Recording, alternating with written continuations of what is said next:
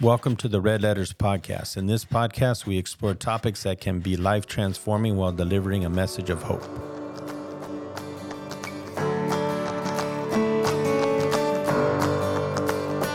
Hello, and thank you for joining us on this week's podcast. Today, we're going to continue with our testimony series, if you will, as we talk about Aida and how she came to the knowledge of God. When, when was the initial time that you actually either felt God interact or touch your life?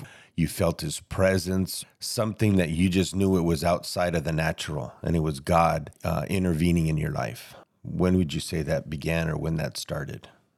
I want to say the first encounter I ever had with God was back in 1990. I believe that's the year uh, my dad passed away. I remember being in my room and I was high on crystal meth and I was suffering from depression at the time or manic depression. And I remember sitting at my desk and normally I would write letters to myself or just write my thoughts on a piece of paper and or clean my room.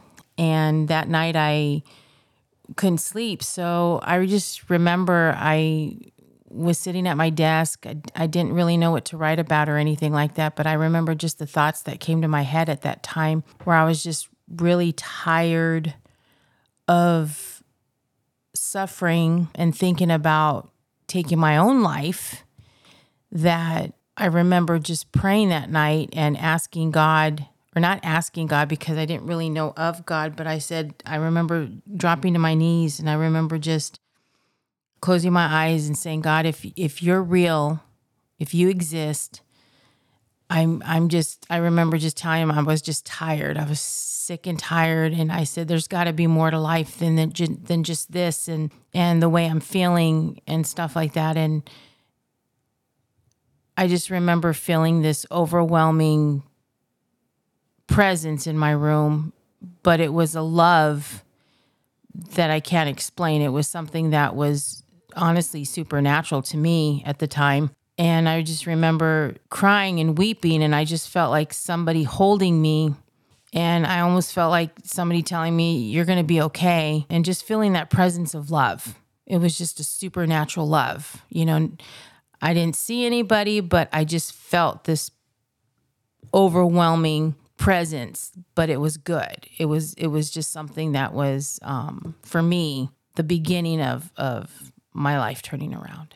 Did, were you ever introduced as a kid to God, or did you have anyone in your family? Like, were you in a Christian home? No, I grew up. My dad was an atheist. He was an un, not a, he was not a practicing master mason, but he he was a master mason. I found out. My mom was a practicing witch. She was in deep into witchcraft, and and I remember at nine years old, um, in elementary school, running to the library when I got a chance to look for um, books on on demons, and I knew they were demons because, of course, you know you watch The Exorcist and and movies like that. You know that I was introduced to at a young age, but I remember um, going to the library looking for books because I wanted to know about this stuff. If it because in my in my gut, I felt it was bad, even though my mom said that she was a white witch, a good witch. I just didn't believe that. You know, it just something told me something's wrong. Anyways, that was the beginning of my search for something more greater, more spiritual, I wanted to know if it really existed. Did God exist? Did is there, you know, did the devil exist? And stuff like that. So that would be the beginning. It started at an early age. Do you think because grandma practiced witchcraft and you experienced that, when you felt the presence in your room, you were able to decipher, like, okay, this isn't what I've normally seen? Well, when it was a demon, of course you it, you you knew it was because it's just this ugly fear this ugliness just came over you. Right. that you just this is wrong you know? Didn't feel right. When god's presence would show up it was something different. It was it was something peaceful something loving something good. You weren't used to yeah and, and i wasn't afraid of it and was that when you decided to give your life to god no when what happened after that encounter I just started searching. I remember my sister and I, we would church hop. I would even church hop with my younger brother. We'd go to mm-hmm. different churches, just trying to, you know, hear messages and things like that. And, mm-hmm. but it wasn't until I want to say, I think I was, I was 17 or 18. I had an, another encounter, which looking back is crazy because even the name of the person, you know, which I was at my sister's shop and it was at night, maybe, you know, nine o'clock, eight, nine o'clock. And I was waiting for my, for, for my sister and my, um, brother-in-law to come pick me up. And I remember sitting down and this guy walks in, very clean, olive skin, curly hair. And he came in and he introduced himself as Gabriel. And he told me, he said, um, he said, since I'm here, you know, why don't you cut me a key? And I said, I said, okay. I said, okay. And then I got grabbed the key and and I cut it. And then after I cut it, and mind you, I had my dog with me too, because my dog normally she's very protective and she's alert, but she was very peaceful in the corner laying down. So she wasn't even moving. And that was something I noticed that night too. And anyways, after I cut the key, I gave it to him and I told him how much it was. And he, out of the same pocket, he pulled the key. He told me, or he pulled out the exact change and he laid it on the counter. So it's not something he just pulled out of a wallet, nothing. He just pulled it out of the same pocket, put on the counter. And I took it and I didn't think nothing of it, you know, at the time. And so after that, you know, of course, I put in the register and I look at him and then he goes, You know, since I'm here, there's been some things you've been asking God. And actually, now that I'm thinking about it, it happened, this happened after about a week after I had the first encounter because I remember uh, in my bedroom. Because if I go back and and remember, is that night when I was asking God, if you're real, show me you're real, and I began asking questions. And so when his presence showed up, that was the beginning, the first encounter. But the second was like about a week later. Now that I remember, it was about a week later. And I had that encounter. And the guy who introduced himself as Gabriel, he turned around and said, Since I'm here, there were you've been there's been some questions you were asking God, and I'm here to answer them. And he just began answering all the questions that I had. I don't remember you know, all the details of those questions. It's been so long, but he ended up answering all the questions. And I was just like looking at him because nobody knew. Nobody knew those questions but God at that time. And looking back now, Gabriel being God's messenger angel in the Bible, I look at that and God sending somebody to answer my questions for me. And that was like the beginning, beginning of me believing that God, you really exist. But I didn't quite turn around my life until I was 22. Why? Wait, what was the when? When did you encounter the angel? It was in 1990. But how old were you? Let's see. Out 22, I was 90. No, 92, I was 22. so I was 22. Wait, so then Oh, you you, were born in you 70. encountered him Yeah. the year before? No, no, no. If you were born in 70, Uh, Yeah, it was so nine, it was around 1990. yeah. So you, two years okay, later, so you were 20, I was 20. Yeah, 20. and then two I guess years so, later, yeah. you gave your life to God.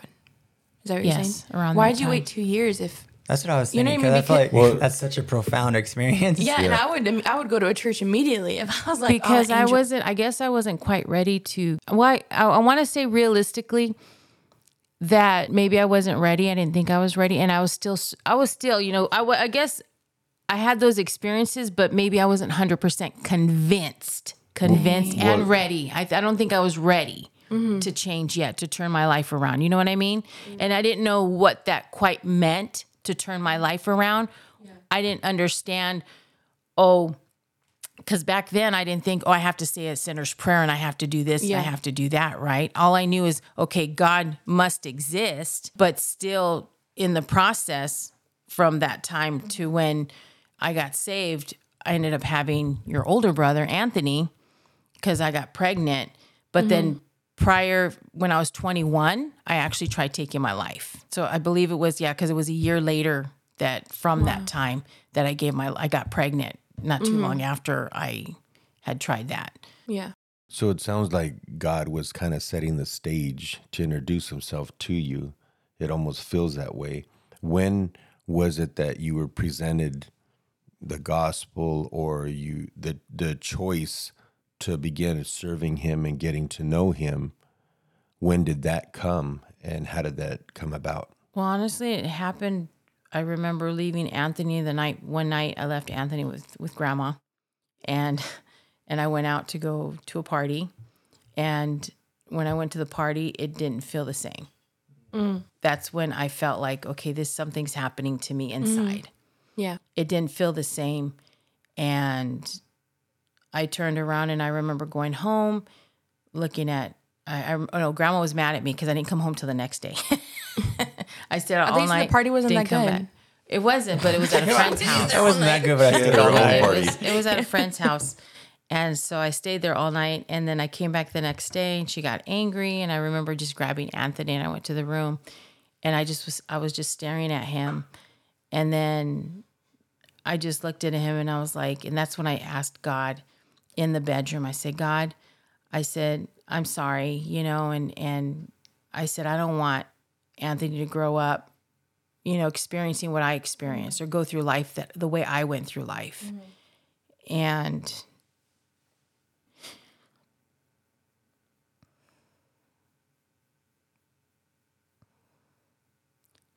and I just remember grabbing him and holding him and telling myself that I wasn't going to let him go through life the way I went through life.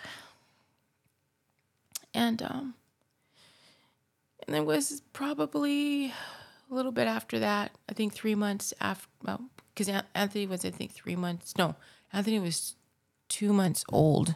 No, one month old when I got saved, I believe. Um, or was it three? Anyways, my times, honestly, my time limits are not all right. You know, could have been Yeah. three, what or whatever. But, anyways, it was a little bit after my friend Rosemary at the time she invited me to church her and her mom and um and that's when I went to church and I remember sitting in service and I just knew inside of me that that was the time to really just turn my life around and give my life to God. And and at that time the person preaching had said a lot of stuff. And you know when you sit in church and you think that the preacher's speaking to you or you feel like somebody told them all your life everything and you feel like okay how does he know? But at that time that's when i just decided that i was all in. And I, I remember going up to the altar and that night god literally changed my life. Like i didn't mm-hmm. It wasn't something a process or anything because i think mm-hmm. i was just done. You were done. i was mm-hmm. done. And I just surrendered and God just removed the the crystal meth, the smoking, the drinking, everything, you know, just took it away from me and I didn't desire it ever mm-hmm. again. You know, even the cussing cuz I used to every word that came out of my mouth was a really ugly cuss word.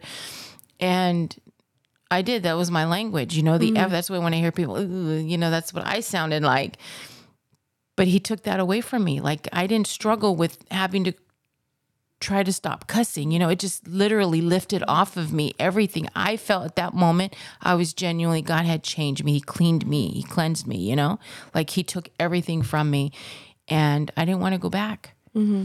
W- Were, was there any like people, either close friends? Um, I know you mentioned Rosemary and her mom and their family, but even family members that had a Christian influence on you that, what do you call it, that served God and kind of were there to either plant seeds or lead you along the way? Well, I remember because we were supposed to have moved to Puerto Rico when I was seven, and my aunt, whose name, who my mom named me after, she was um, a really strong believer and a woman that prayed and loved God. And she took me from my mom to live with her for the six months that we were in Puerto Rico. And we lived her house was pretty much on top of uh, the children's church, and then the church literally you could stick your hand out the window probably and touch the church. But we lived right next door to the church. And i remember experiencing you know the pentecostal or apo- apostolic mm-hmm. church. I'm not sure if it was pentecostal or apostolic. But that's when i was starting to be introduced to religion mm-hmm. but didn't quite understand it.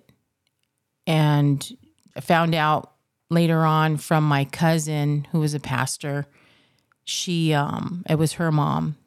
She would tell me that my aunt would pray for me as a baby because i, I didn't know i was in puerto rico as a baby. So and the same thing my aunt took me and and for some reason you know my aunt loved me and and she would pray for me and she would um and i really believe it's her prayers that carried me through my life to now, you know. Um, and I want to say my cousin, who's a pastor, because she would, vi- you know, visit on and off. I remember as a kid growing up, she would come to the house, and every time she would come to the house, things would manifest in the house. It's like the devil knew she was in the house, and even the dog was possessed at one point. What? Yeah, Auntie Ayla? Lydia's no, Auntie is Oh, I Tina. like, it was a dog named Tina, and because I lived in a Wait, the house. Tina that's still alive, Tina?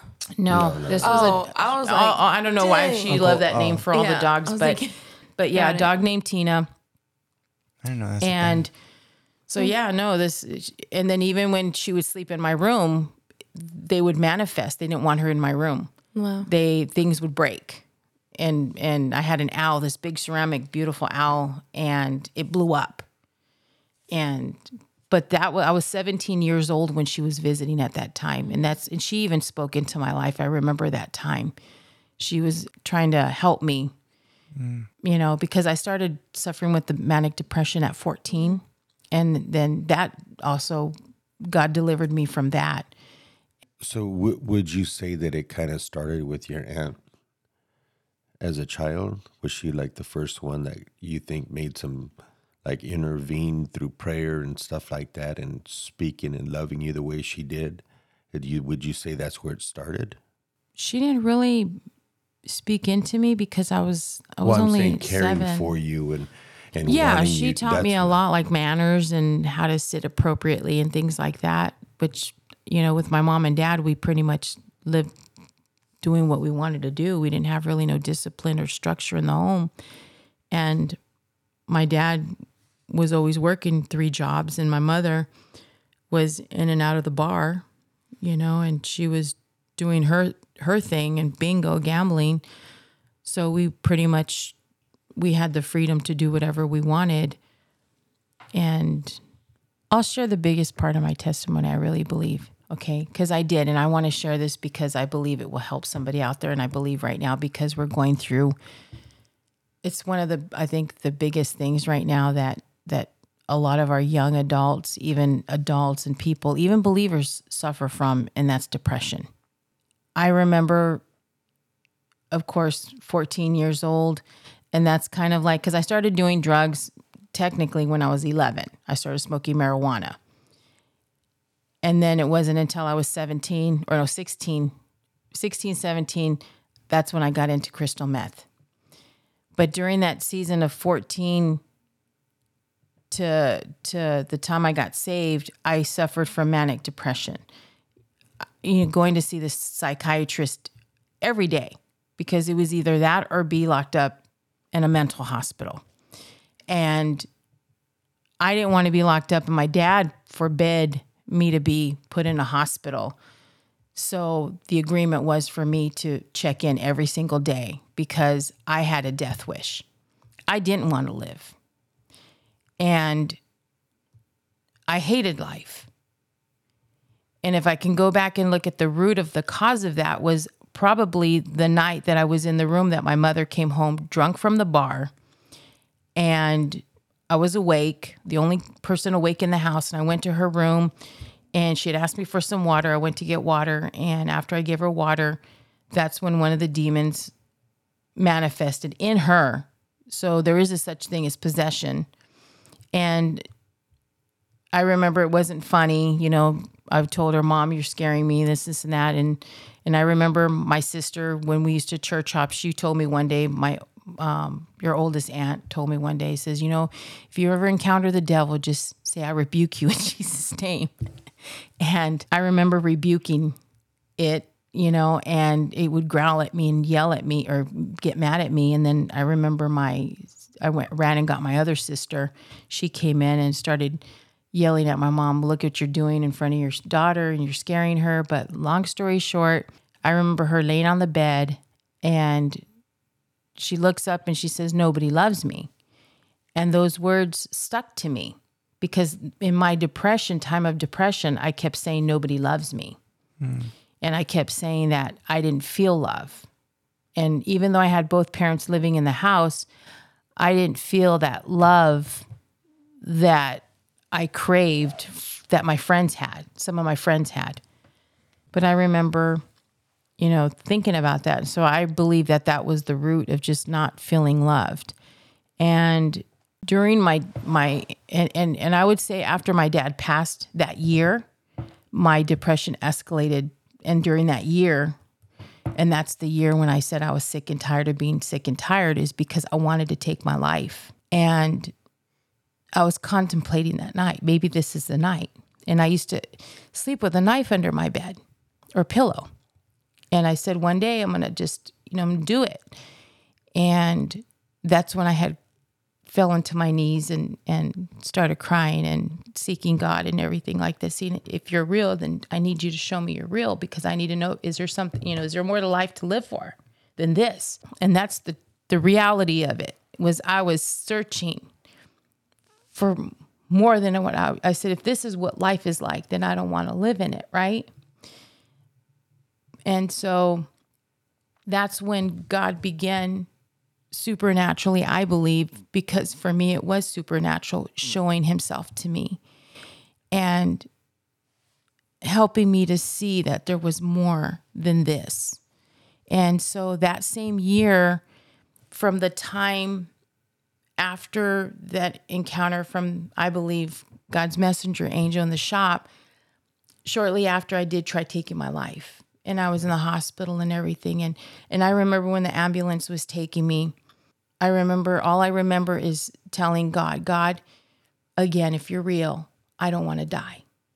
And I remember waking up in the emergency room, them trying to pump my stomach and everything. And a week after that, in the hospital, I remember, I guess this is to me another, the final kind of like proof that God was real was when a team of doctors came into my room and looked at me and said, "You know, you're Miss." At the time, my maiden name they called me um, Miss Lemaire. They said at that time, they said, "You know, you're a miracle. You shouldn't be here right now." And and I said, "What do you mean?" He goes, "Well, because of what you took, you should have died. What, what you took should have." Um, basically got my exploded my liver or bursted my damaged my liver completely. And they said um and they said because even the time in the emergency room that was another miracle because we were pumping my stomach and there was nothing there. And they even questioned did you really take what you said? And i said no i took what i said. But god had already removed it out of my body i believe and i lived. And after that you know later on i got pregnant and that's when I said, okay, now I, I, I just felt like I was, I was ready, ready, ready, ready. But there was just a whole process in my life that I went through. And I, and I believe I don't look back and regret anything that I went through because I see where God can use me in those areas. Right. So I don't have regrets mm. that I grew up this way or that way or had these parents because I love my mom and dad no matter what. I love them despite the environment or the household I grew in. I love them. And so that's something that I never, you know, threw in my parents' face or anything like that because looking back now, I see that God was already, you know what I mean? And I really believe that God even was pouring his love into me, you know, that agape love even prior because to be able to protect me and, and to keep me from even blaming my parents because I have siblings that blame my parents for certain things and it's excuses for how they're living now, but I never did that. And then for those listening, if they can relate to your story, but maybe they're not on the other side yet, or they're still getting nudges from God and visitations from God, but they haven't, I guess you could say, answered the call. Is there maybe some advice or words of wisdom you can give them? Or maybe they're even at the end of their rope and they're like, I'm tired too. What would you say to them? Well, first of all, I'm not a doctor or anything. And, Right. and of course, I have to say, if you're at that point, seek help. You know, don't wait, just call somebody. But for me, I really believe with my whole heart that during that time that God answered me, mm-hmm. He knew my heart and He knew I was sincere and He knew I was in deep, or you could say in pursuit of Him mm-hmm. and wanting to know, do you exist? Mm-hmm. And I believe that if somebody's out there that's going through it, I believe that if you if you take the time and you and you and you pray and you seek out God and you pour out your heart to him with all sincerity, you know? I really believe he's going to answer. Mm-hmm. For me, I, w- I, I was searching, I was seeking, you know, and, and, and I believe if you give God the opportunity and the chance to reveal himself to mm-hmm. you, he will. Sometimes it could be through a person. Mm-hmm. Sometimes, you know, just like that person that came, you know, he was human, but I really believe it was an angel because after he left the shop, he disappeared. He didn't come in a car, nothing. I even opened. It it was a little trailer I was in. When I walked out, he's he was gone. He was he disappeared. You know, and that was really odd to me.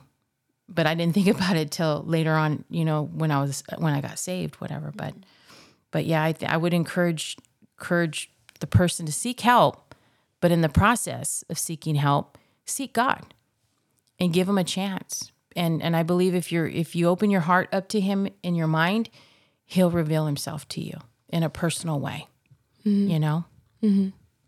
Thank you so much, Mama, for sharing your testimony. Um, if there are some of you out there who are listening and you can relate to my mom, um, I would take your advice and seek, of course, seek help. That's always good, but truly seek the Lord. I heard someone say a long time ago that the Lord is the hunger and He's the food. So if you're hungry and you're searching, He will give you the food to eat, He will meet you where you're at. So just have faith and pursue Him and have hope. And if you need anything, of course, you can reach out to us.